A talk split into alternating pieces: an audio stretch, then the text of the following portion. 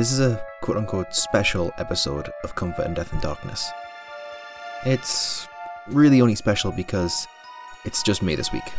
Charlie is off down in the south of England on family matters. So I've had to think of some ideas to do without her. And so the ABCs of Death and Darkness are on hold for this week. So I started looking for things to do. And that's when I thought of something that got me hooked on the creepy genre to begin with. I've collected this morning, this afternoon, this evening for you a collection of some of the creepiest, scariest, most upsetting recordings from around the world. Like I've just said, some of these are creepy, some are terrifying, and some are upsetting. They're not for the faint hearted. So, with that in mind, here's this week's episode of Comfort and Death and Darkness the creepiest recordings ever.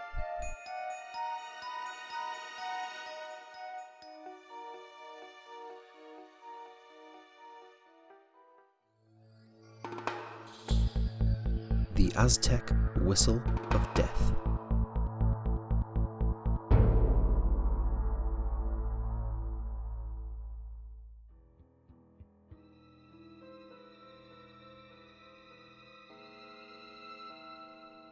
Alright, so first up, lots of cultures have many unique practices that set them apart from others. Now, here's something terrifying. When scientists first discovered the human remains in an Aztec temple, they found that a skeleton had a clay, skull shaped whistle in both of its hands. These whistles were just simply collected. No one blew into one for about 15 years when someone finally did, the sound that came out will make your spine tingle. It's been said that if death had a sound, this would be it. Roberto Velasquez, a 66 year old mechanical engineer, devoted his entire career to recreating these sounds, producing hundreds of whistle replicas. Here is the sound of the whistle of death.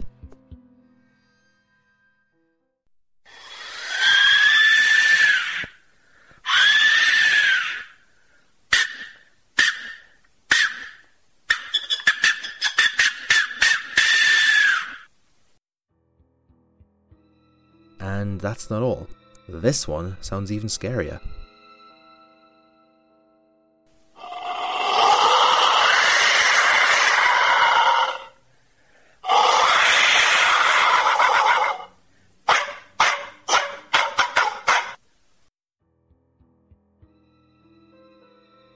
I'm not entirely sure what this one's supposed to resemble, but it looks pretty scary, so be sure to check the companion pack for a photo of both of them.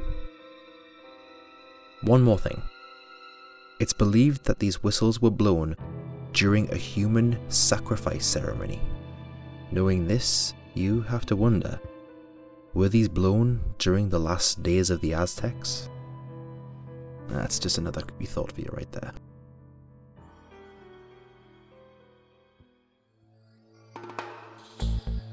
Led Zeppelin, a satanic love letter.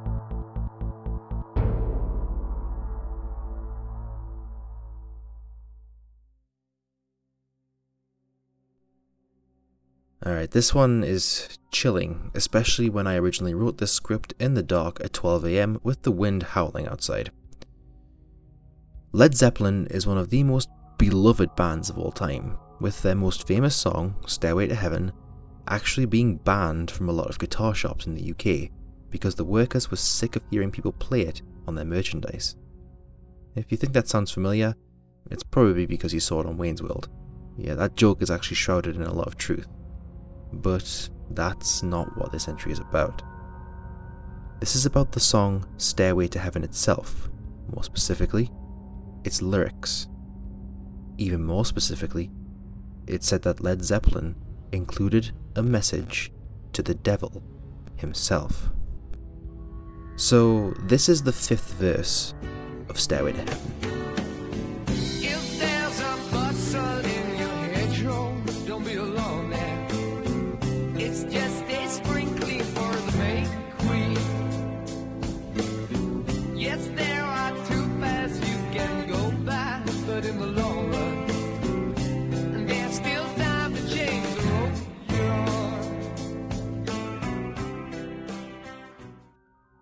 Just to reiterate, the lyrics were as follows If there's a bustle in your hedgerow, don't be alarmed now.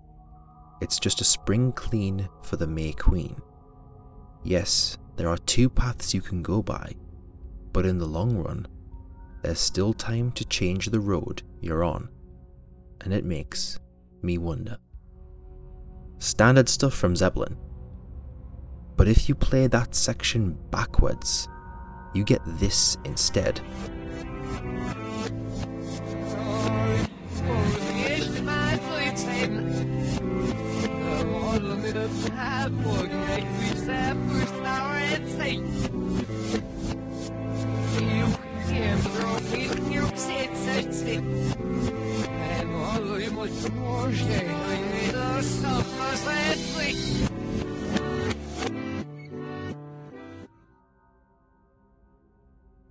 Now, that might have been a bit difficult to hear, but I'm going to play back each line there after telling you what you should be hearing. Firstly, you should hear, Here's to my sweet Satan. Next, you'll hear, The one whose little path would make me sad, whose power is Satan.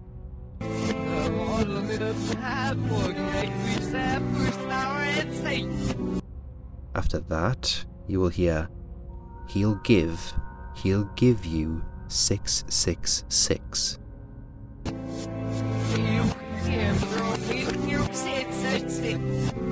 And finally, you'll hear, There was a little tool shed where he made us suffer. Sad Satan.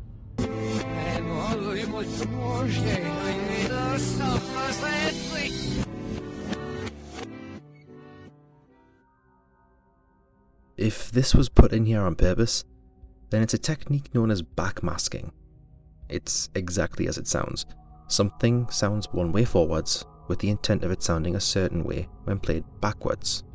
People have been accused of hiding messages in songs this way since the dawn of the age of music that we're in today. Zeppelin themselves, and people associated with them, have came out in the past and said that this is complete garbage, that this was not intentional, that this was simply a happy coincidence. But when you think about it, isn't that exactly what someone who wouldn't want you to think that would say?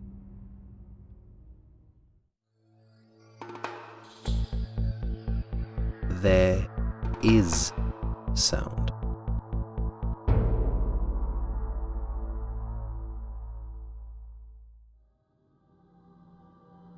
For this one, I'm not going to give much of an introduction.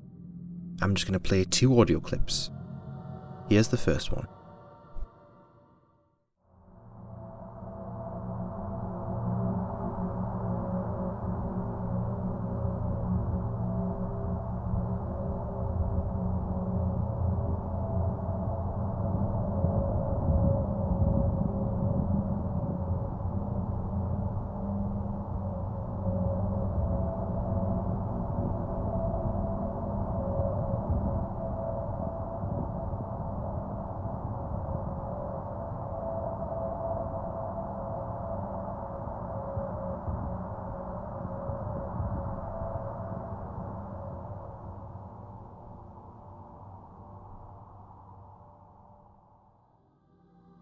Bad, right?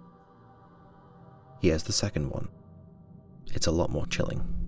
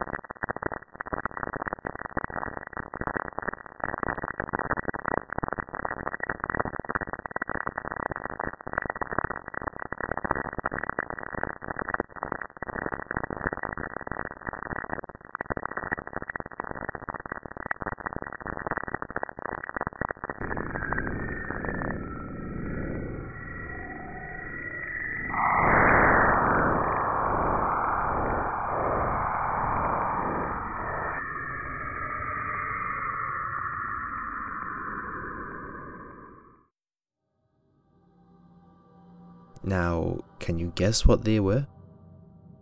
Well, the first clip was the sounds of Jupiter, and the second was the sound of Saturn. That's not an artsy name for something. That's literally what these two clips are the sounds of the planet Jupiter and the planet Saturn. Remember that iconic line from Alien? In space, no one can hear you scream? Well, it turns out that space isn't actually just a vacuum of nothing. The Juno spacecraft recorded the sounds of Jupiter, and the Cassini spacecraft recorded the sounds of Saturn. Jupiter isn't so bad, but the sounds of Saturn are spine tinglingly chilling. I'm not sure if it's because we've always thought of space as being an empty void of nothingness, or if it's because of the endless possibilities that this could implicate. It's creepy nonetheless. Especially when considering the fact that the Cassini actually picked up the sounds of Saturn by tuning into it. That's right, Saturn emits radio waves, and the second clip is what was picked up. Even if we are alone in the universe, it seems as though the planets are actually trying to communicate.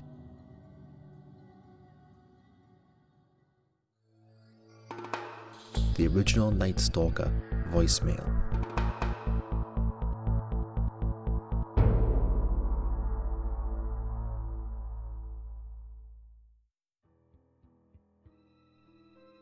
Now, this wouldn't be an episode of Comfort and Death and Darkness without the mention of the man with six names. The East Area Rapist, the Visalia Ransacker, the Diamond Knot Killer, the East Bay Rapist, the original Night Stalker, the Golden State Killer, and, going for a seventh name, his actual name, Joseph James DeAngelo. Pretty much everyone knows what this guy did, but in case you don't, he has a quick rundown. Between the years of 1974 and 1986, the Golden State Killer committed over 100 burglaries, over 50 rapes, and 13 murders. DeAngelo's trial still hasn't even begun yet, and while it's pretty much obvious that it was him that perpetrated these crimes, you never know with these sorts of things. And the 13 murders and quote unquote over 50 rapes are only what we know about. There is every chance that there is way more. In 1977, just four years into his 12 year run of terror, the killer left a voicemail on the answering machine of a victim. It's quite possibly one of the most chilling recordings ever, and the scariest part is that the person who left the recording was able to keep on killing for an additional 8 years and would remain on the loose until 2018. The following is the full recording of the voicemail message.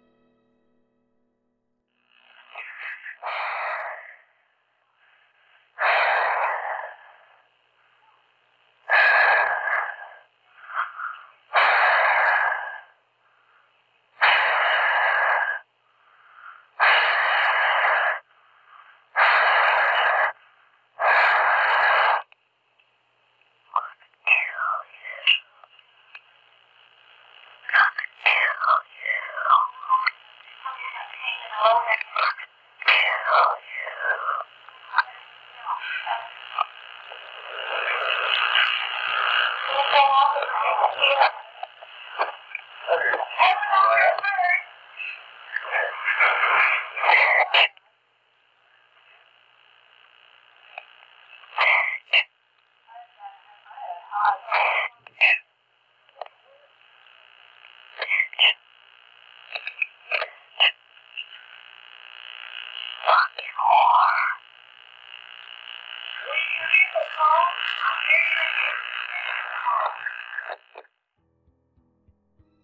As you just heard, he was saying he was going to kill the recipient of the call over and over again, and did so in a whisper. Why would he have been doing it in a whisper? was he doing it in an environment that meant he could have been caught? Joseph James DeAngelo in 1973 was married to a woman named Sharon Marie Huddle before separating with her in 1991. Was Sharon home at the time that he made this call? Was this even him? Could this have just been a voicemail left during the height of the original Night Stalker's string of crimes? Well, yes, this actually was him. How do we know? Well, the person that he called would go on to become one of his victims. This is one of the scariest recordings ever. Think about how you would feel if this landed in your voicemail box. Mid 2000s Australian ABC radio call.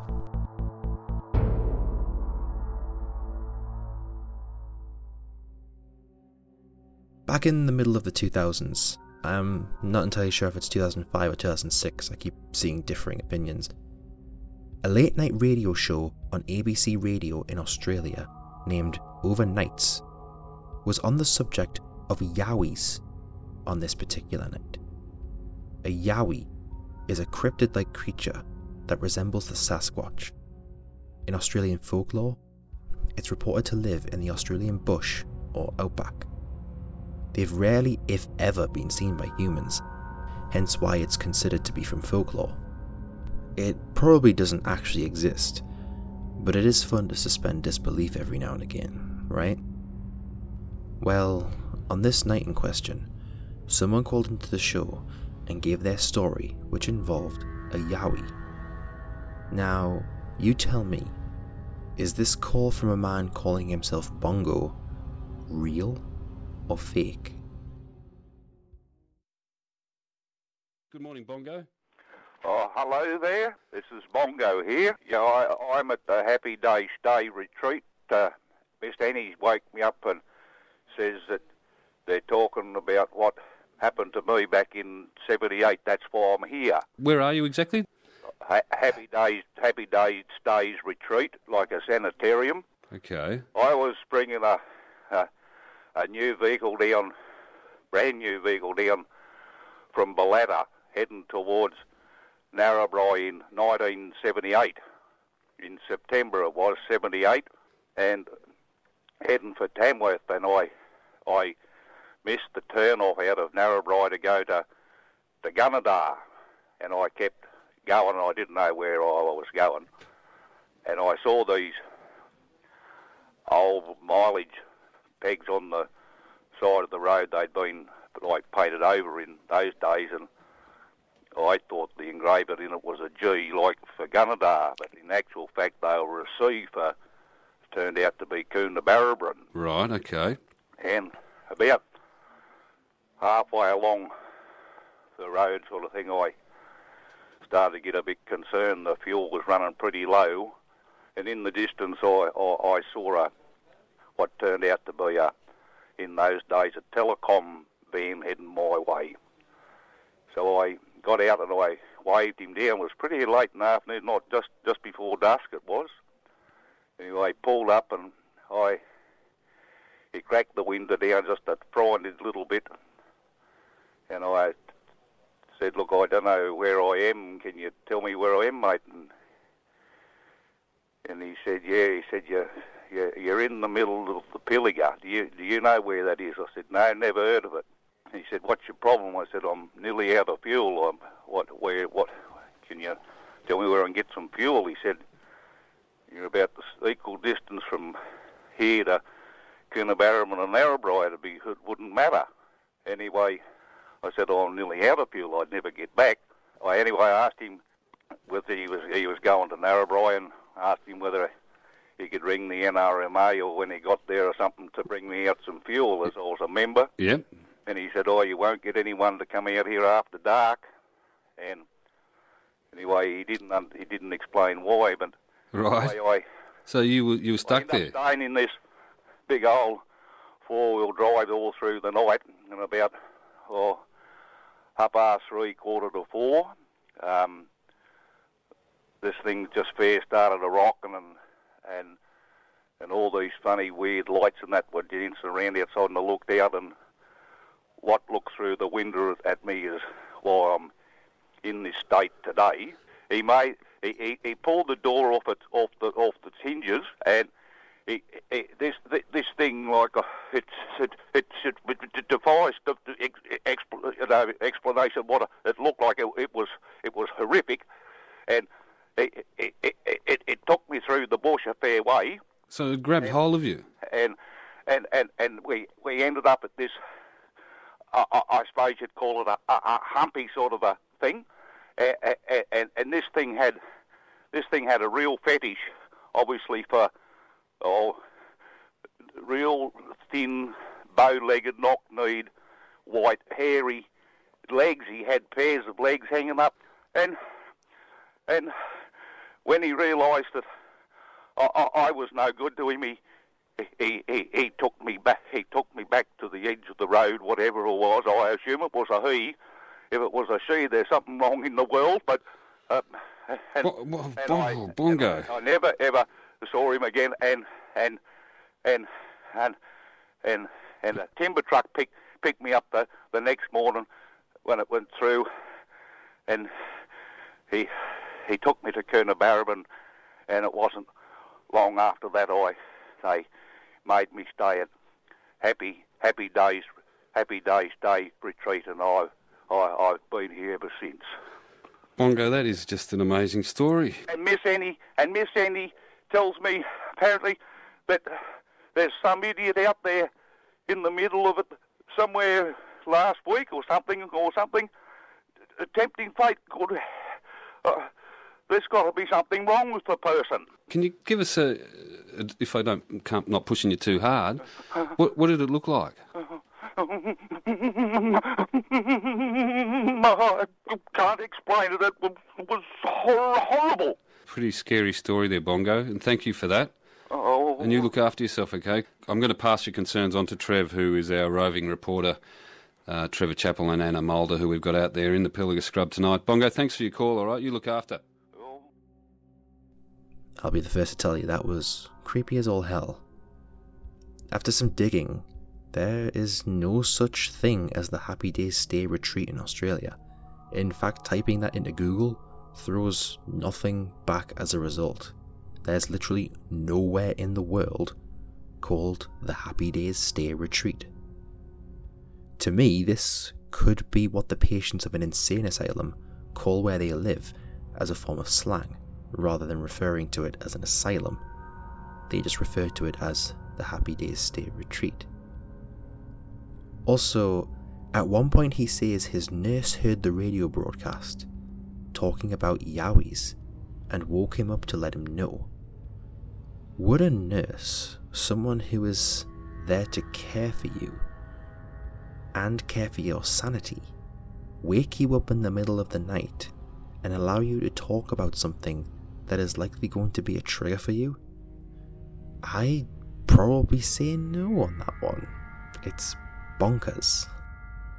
But I'll tell you what else is bonkers. If this is fake, if this is in fact fake, then whoever the guy playing Bongo was, then he is a terrific actor. He legitimately sounded like he was terrified. It's the end of the clip that got me.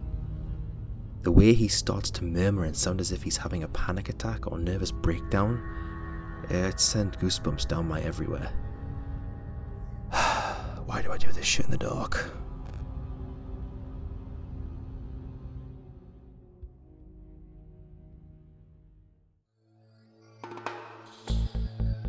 The Exorcism of Anneliese Michel.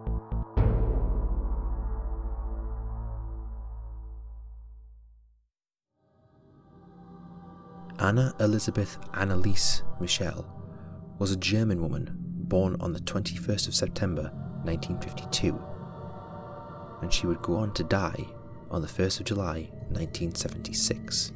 This is a rather infamous case from within the true crime and creepy communities. Why, you may ask? Well, it's because of the exorcism part. You heard that correctly.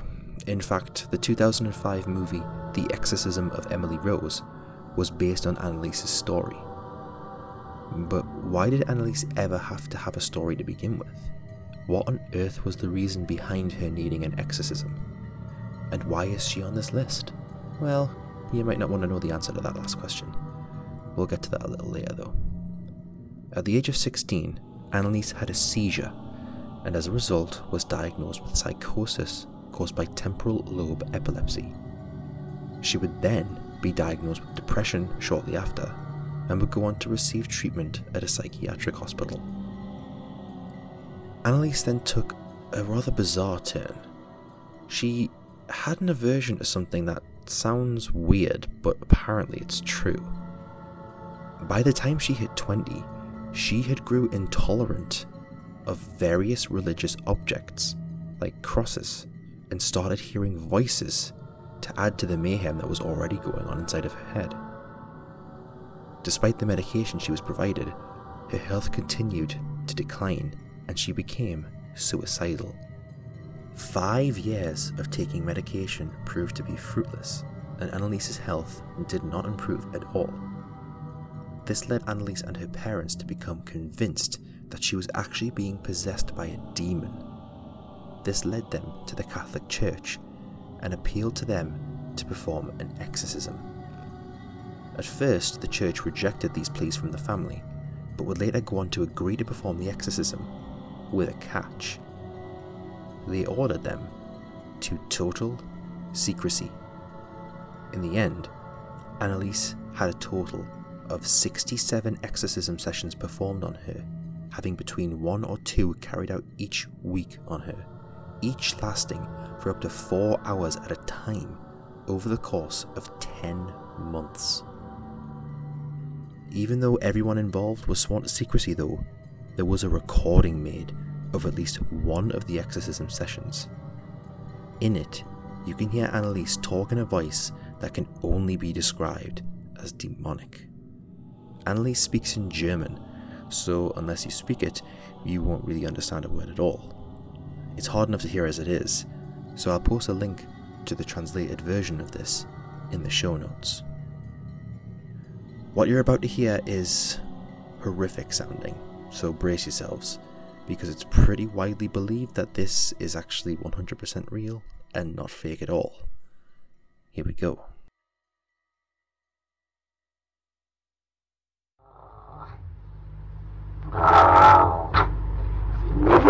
Eine Scheißkassette. Und zwar mit allen zu dem Scheiß gelogen Würzbuschkin. Und dann? Und dann? Dann muss er den Dreck bekannt geben. Ah, wie, wie, wie, wie. Was er soll er schneiden. Irgendwo?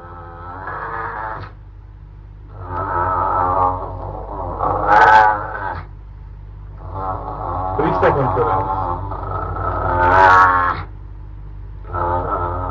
Priesterkonferenz. Sie zusammen Flüstere. So, dass an die meisten Leute rankommt. Kapiert? Noch mehr. Oh, als Maul.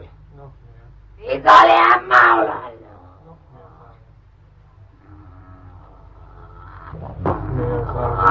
Ah, die Schwestern müssen in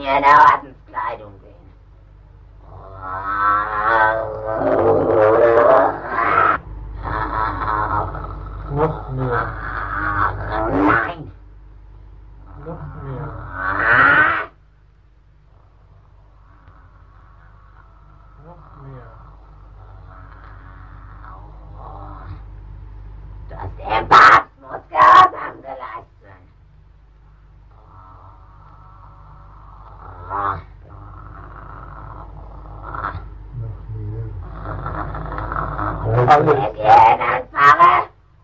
Sie müssen wieder auf der Kanzel predigen, dass mich gibt. Und das Volk nicht entführen. Dass Oh. den Teufel gibt. Ne? Ja! Okay, Das muss dem Volk bewusst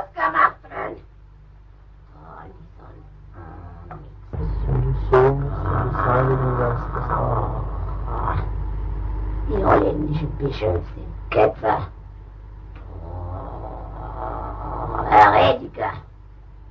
So. Eine Schlammzähne bald. Nein, noch nicht. Oh, sieht Alles das aus wie Verfluchte.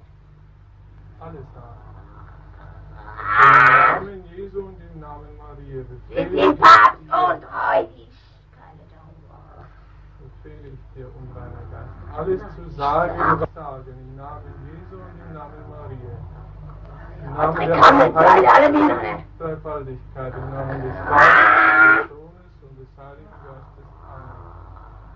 Du musst alles sagen, was du mir zu sagen hast. Im Namen des Vaters und des Sohnes und des Heiligen Geistes. Amen. Die Mutter Gottes wird dich dazu zwingen. Im Namen Jesu und im Namen Maria. Im Namen des Vaters und des Sohnes und des Heiligen Geistes. Amen.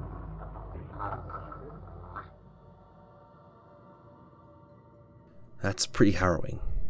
Some of the visceral sounds she makes sound like it would genuinely hurt after a short while. So if she was just doing this, it's hard to imagine that she would have been able to keep this up for the entire duration of the recording. I'm not translating the whole thing. There will be a link in the show notes, as I've said, but I'm going to cherry pick a couple of things that she said. At one point, the priest asks Anneliese to tell him more. Eventually, she replies by saying, There must be obedience to the Pope. The pastors must preach again from the pulpit that I exist and not mislead the people.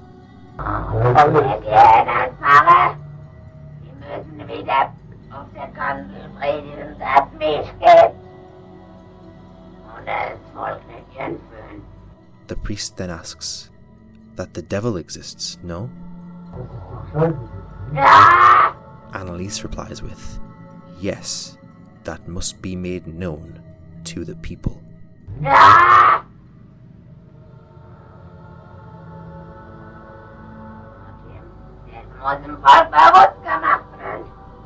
In response, the priest starts to recite the Lord's Prayer and then commands her to tell him more in the name of Jesus Christ and the Holy Spirit.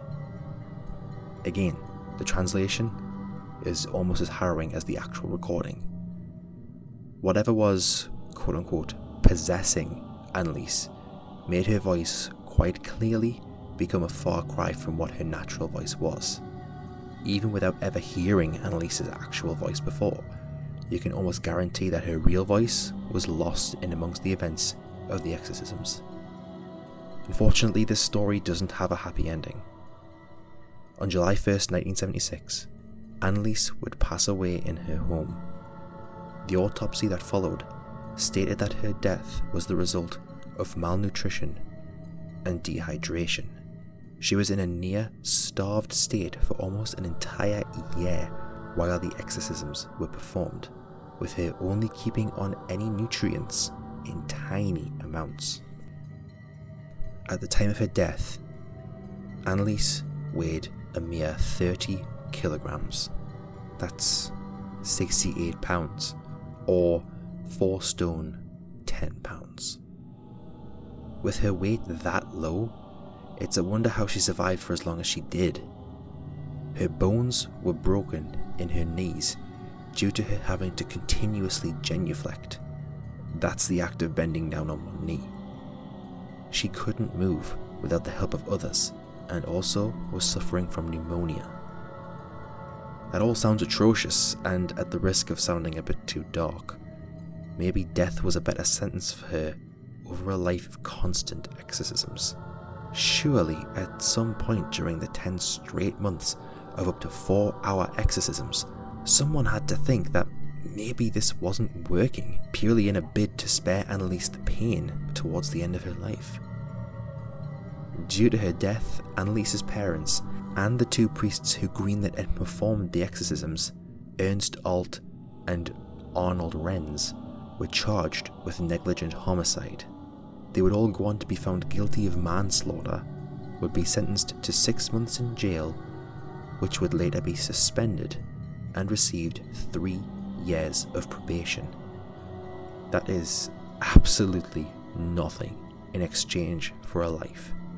Especially when considering that the case was just a misidentification of mental illness. That's according to author John M. Duffy. This remains one of the most haunting pieces of audio to date, and we can only hope that Anneliese eventually found peace after the horrendous circumstances in the months leading up to her death.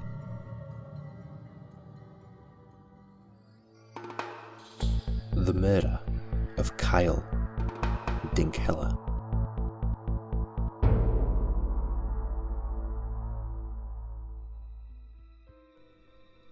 Kyle Dinkheller was a deputy of the Laurens County Sheriff's Office in Georgia, USA.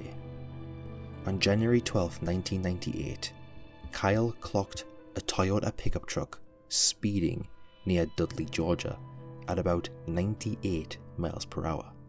Of course, he pulled the truck over. What appeared to be at first just a routine traffic stop turned into sheer horror mere moments later. The driver and Kyle both exited their vehicles and exchanged greetings. However, this would suddenly turn hostile as the driver, a man named Andrew Howard Brannan, placed both of his hands into both of his pockets. Following procedure, Kyle told Brannan to remove them and keep them in plain sight. Brannan then became rather belligerent and began yelling at Deputy Kyle. What was he yelling? He was screaming at him, telling him to shoot him, before moving into the middle of the road and started waving his arms and dancing around. Kyle used this opportunity to radio dispatch for backup, all the while telling Brannan to stop what he was doing. Upon seeing Kyle using his radio, Brannan aggressively ran towards Kyle, sending Kyle backwards in retreat while brandishing his truncheon baton, and ordered Brannan to stop. At one point, Brannan shouts that he's a quote, goddamn Vietnam combat veteran. Kyle was telling Brannan to stop and stay still, but Brannan instead walked back to his truck, leant inside, reached under his driver's seat, and pulled out an Iver Johnson M1 carbine. Kyle tried to put as much distance between himself and the gun wielding Brannan and barked commands at Brannan for about 40 seconds before the self professed Vietnam vet stepped away from the truck, aimed, and fired at Kyle. Kyle then fired a shot of his own, which is believed to have been a warning shot. With all of his subsequent shots, however, Kyle missed and was forced to reload his own weapon. This was Brannan's opportunity now. He ran towards Kyle and opened fire, bullets striking Kyle in his arms and his legs. Brannan then reloaded as Kyle tried to make his way around the cruiser to safety, all the while pleading for his life. At this point, Brannan appears to retreat back to his truck before Kyle fires another shot at him. This made Brannan see red, and he advanced towards Kyle, fired at him again, and actually hit him numerous more times. Kyle managed to hit Brannan once, firing a shot into his stomach before he himself was disabled by the shots. The last part is, simply put, awful. Kyle had been shot nine times, but that wasn't enough for Brannan. He took aim one final time, can be heard saying the words, Die fucker, before pulling the trigger and the bullet striking Kyle in his right eye. Brannan would then flee the scene. You're about to hear this play out. Again, this is upsetting, but it's reality. Listener discretion is advised. You have been warned.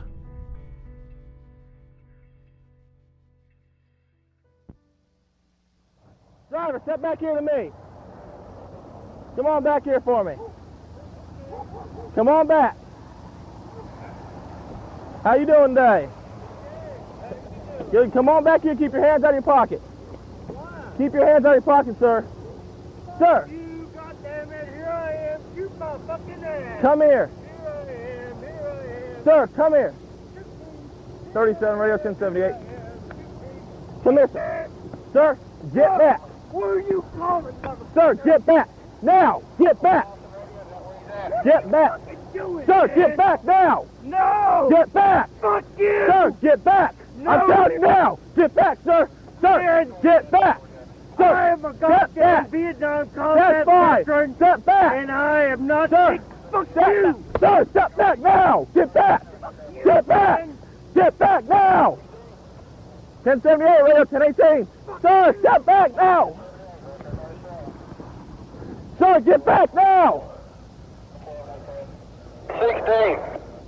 Sir, get back. Get out of the car now. Sir, get out of the car. I be in my life. Get back here now. Get to your vehicle. Put the gun down. Well, I got him down with the gun. I need help. Put the gun down. Put it down now. Put the gun down. Drop the gun now.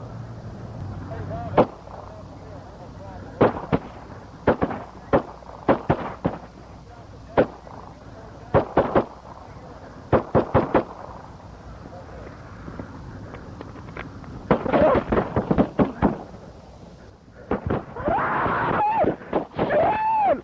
Shit! Stop now!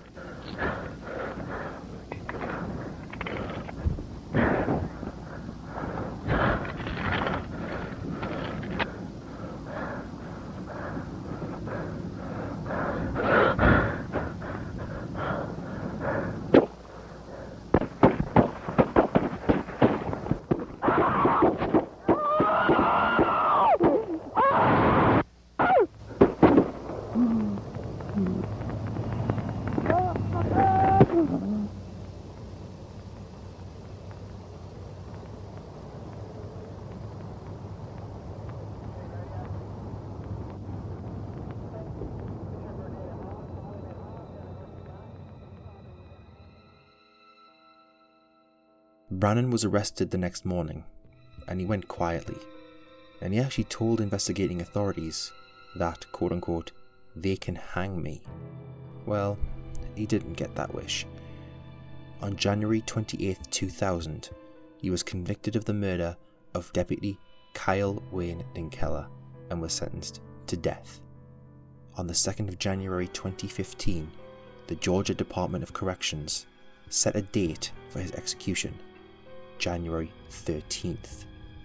On that date, Andrew Howard Brannan was executed via lethal injection. I think we can all agree that what we've just heard on that last entry was horrifying to say the least. And earlier, when I said that the Aztec death whistle was the sound of death, this was the sound of death. Clawing and pleading for his life. And all for doing his job. What a waste.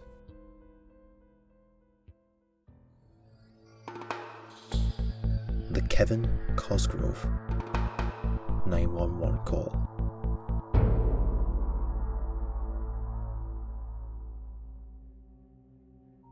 In this episode, I'm going to leave you with something that's, quite frankly, haunting. September the 11th, 2001. A day that will never be forgotten by anyone old enough to remember the day. The day that Al Qaeda terrorists decided to hijack four passenger planes. Two hit the World Trade Centers, one hit the Pentagon, and one crash landed in a field after the passengers of the latter plane fought back, saving countless more lives at the expense of their own. That one was being aimed at Washington, D.C., though whether or not it was aiming for the White House or the US Capitol building is up for debate. However, that flight's not what we're talking about. We're talking about a man named Kevin Michael Cosgrove. He was the vice president of Aon Corporation. Aon provides professional services ranging from risk to retirement to health solutions. The morning of September the 11th, 2001 was just like any other for everyone in the World Trade Center. That was until 9:02 a.m. when flight 175 crashed into the south face of the South Tower between floors 77 and 85.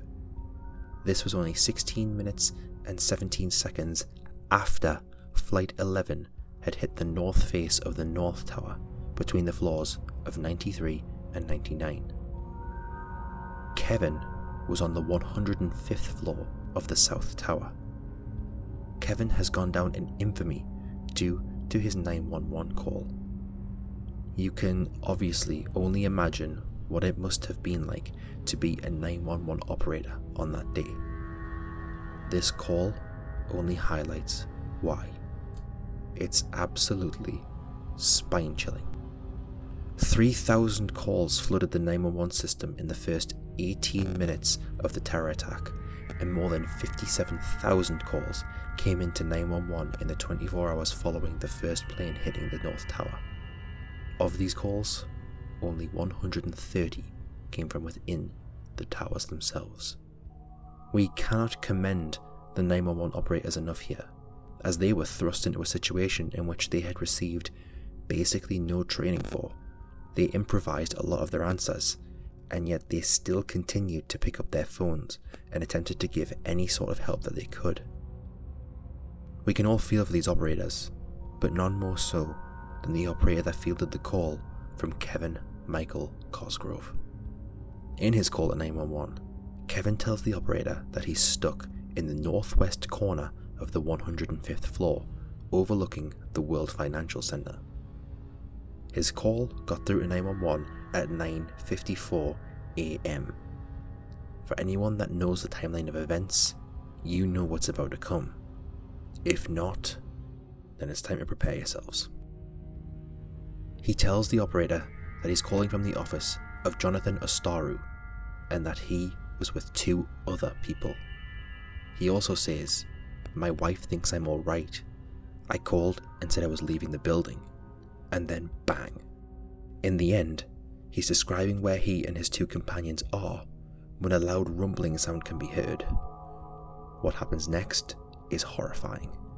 And while I was making notes for this episode, all alone in a dark room, tears began to fill my eyes.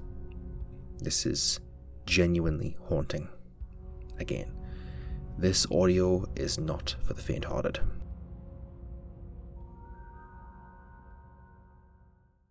I get the notifications made. What's that? Alright, so what's the telephone number? I'm waiting for FC to pick up. What's the telephone number you're calling? The MC. You can do anything. 441 2623. 441. 2623. Uh, And you're on the 105th floor, the northwest corner, right? right. At number two World Trade Center. Right.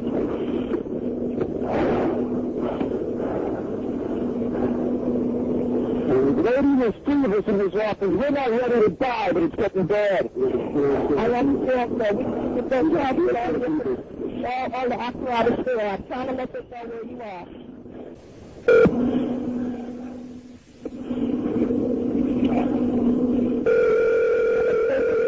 On. Oh, please hurry.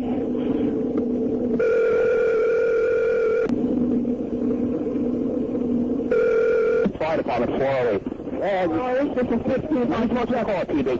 1597. Let me talk to the caller. Where is he? He's on the line. Let me talk to him. Where's the fire, sir? Hey, There's smoke. One there, 105, two power. All right, sit tight. We'll get to you as soon as we can. There's some staying up, the smoke's really bad, man. I barely leave. That's all we can do. We, we, we, where are you? What's where you guys up to? We're getting there. We're getting there. Doesn't feel like it, man. I got one kid. I understand that, sir. We're on the way. He's the 105th floor, the northwest corner.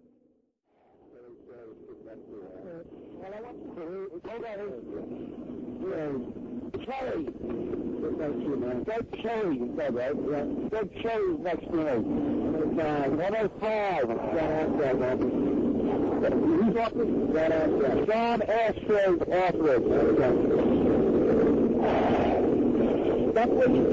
That's Ashford's office. O-S-T. A-R-U. A-R-U. Right, that's the office at. There's three of us in here. O-S-T-A-R-U. Hello? Hello? We're looking at, we're looking at financial center. Two, three of us, two broken windows.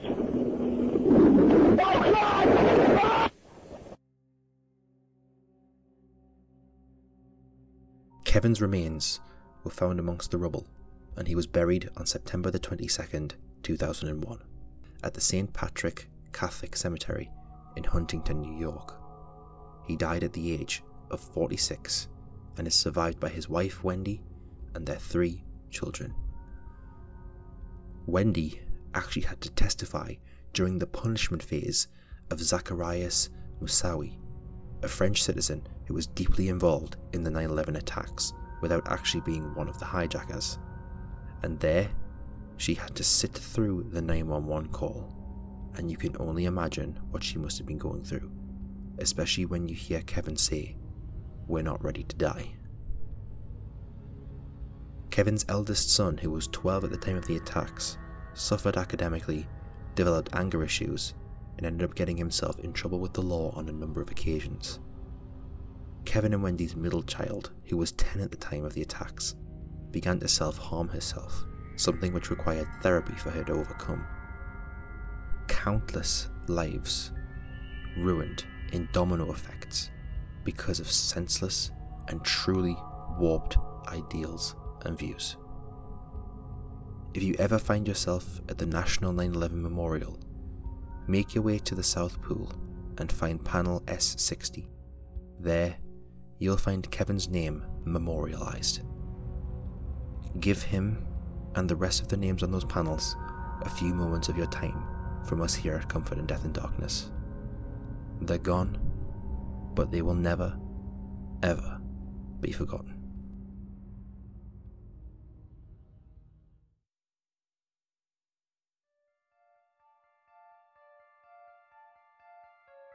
And that does it for this episode of Comfort and Death and Darkness. I quite like this format actually. I might try it again sometime. Maybe I'll get Charlie to do one when I'm not here. We'll have to see. If you like this episode, please give us a rating on iTunes and also Stitcher and also Podchaser. And you know what? Just go to ratethispodcast.com forward slash death. There'll be links to everything there. Don't forget to follow us on Twitter at Comfort and DD, on Instagram at Comfort and Death in Darkness, and be sure to give us a like on Facebook. It's facebook.com forward slash CDAD podcast. Actually, while I'm on it, subscribe to us on Apple Podcasts and Google Podcasts and Spotify and wherever else you get your podcasts. We're literally available on everything, well, except Pandora. It's not available in the UK yet. And I'd like to take this opportunity to quickly ask for emails.